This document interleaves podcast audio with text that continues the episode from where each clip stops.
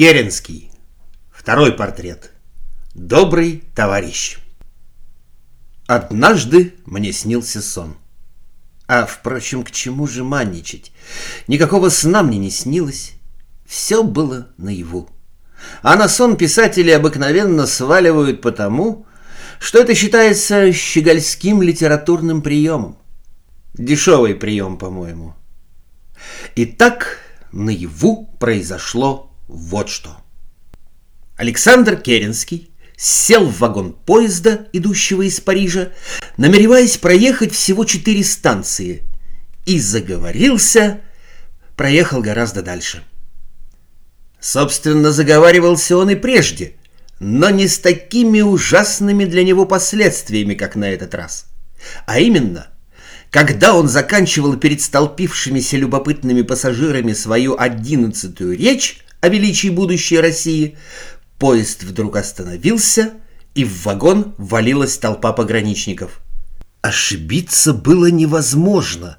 Все они были увешаны ружьями, револьверами, на груди у всех красовались красные звезды, а на звездах было написано черным по красному «Р. С. Ф. С. Р». Керенский даже икнул от неожиданности и зашатался от ужаса. «Господи!» — подумал он. «Ныне отпущаешь раба твоего, отречемся от старого мира». Крестьянин ахнуть не успел, как на него медведь насел. Мелькнула шашка, раз и два, и покатилась голова. «Товарищи!» — проревел чей-то радостный голос. «Не как сам Керенский. Важного карася поймали. Волоки его к самому Троцкому, он его знает. Может, тысячу пайков отсыплет на рыло?» Повели. Сколько времени прошло, и как и по каким дорогам его вели, Керенский даже долгое время спустя не мог вспомнить. Очнулся впервые он только тогда, когда охрана топача ногами ввела его в приемную и сказала «Подожди тута, сейчас, брат, сам Троцкий выйдет». «Сам Троцкий», — вздохнул Керенский. «Интересно, как он будет мучить меня?» Наверное, папиросками будет сжечь тело и запускать под ногти деревянные лучинки, а то и просто застрелит, как собаку. Дверь из кабинета быстро распахнулась, Керенский покосился одним глазом и увидел в одной руке Троцкого револьвер, в другой — широкий нож. «Начнем, пожалуй», — вспомнились ему слова Ленского перед смертельной дуэлью. Но, приглядевшись, он заметил, что не револьвер был в руке Троцкого, а портсигар. И не широкий нож в другой руке, а самого симпатичного вида безобидная коньячная бутылка. «Сейчас ахнет бутылкой по голове», — подумал страдалец. «Господи, кого я вижу! Саша, голубчик! Какими судьбами! Пойдем ко мне в кабинет. Вот-то нечаянная радость! А мне как раз нынче всю ночь красный попугай снился. К чему бы это, думаю?» все клювиком меня за ухом щекотал. Но брат разодолжил. Рад, очень рад тебя видеть. Как живешь? Папироску можно? Сигарку? А то, может, коньячку рюмочку трахнешь с дороги? Как дела? Да ты садись, чудак, чего стоишь? А мы тебя, брат Сашка, часто с Володей и Анатолием вспоминаем. Да, хорошие были времена. Помнишь, как мы с Володькой с балкона Кшесинской мантифолии разводили? Подумать только, на четыре года моложе были. А помнишь, как ты гонял министра Переверзева для анархистов помещение подыскивать? Да, брат Сашка, много воды утекло. А он, однако же, не гордый, совсем успокоившись, подумал Керенский словами гоголевского героя обо всем расспрашивает. Кстати, Сашка, я перед тобой в долгу. А что такое? Да за газету-то, что вы в Праге с Зензиновым выпускали. Здорово поддержали шельмецы.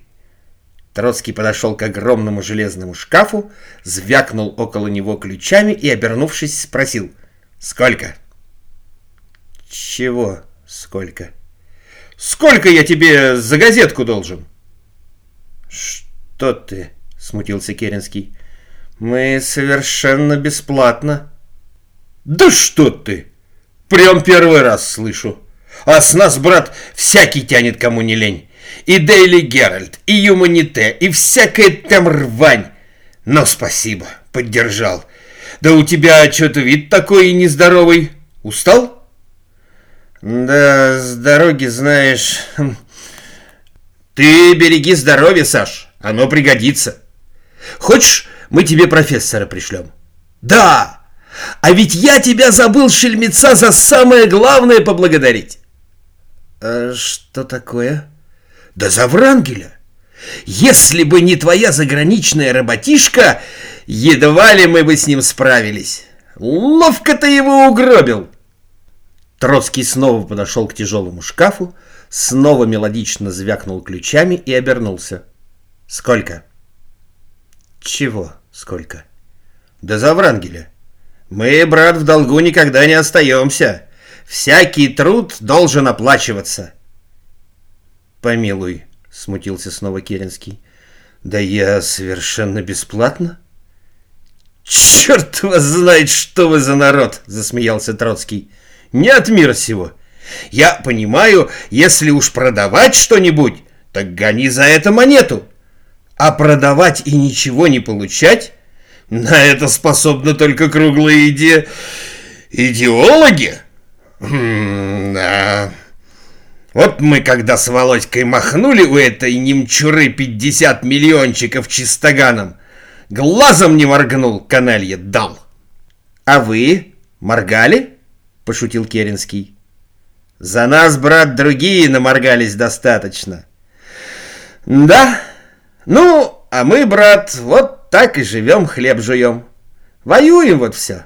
Кстати, а ведь я тебя за главное забыл поблагодарить. Совсем из ума вон. Прям, брат, ты золотой человек у нас. На руках тебя канашку носить надо. За что? А за резолюцию об интервенции. То есть так кстати, так кстати. И снова около кассы послышался мелодичный звон ключей. «Сколько?»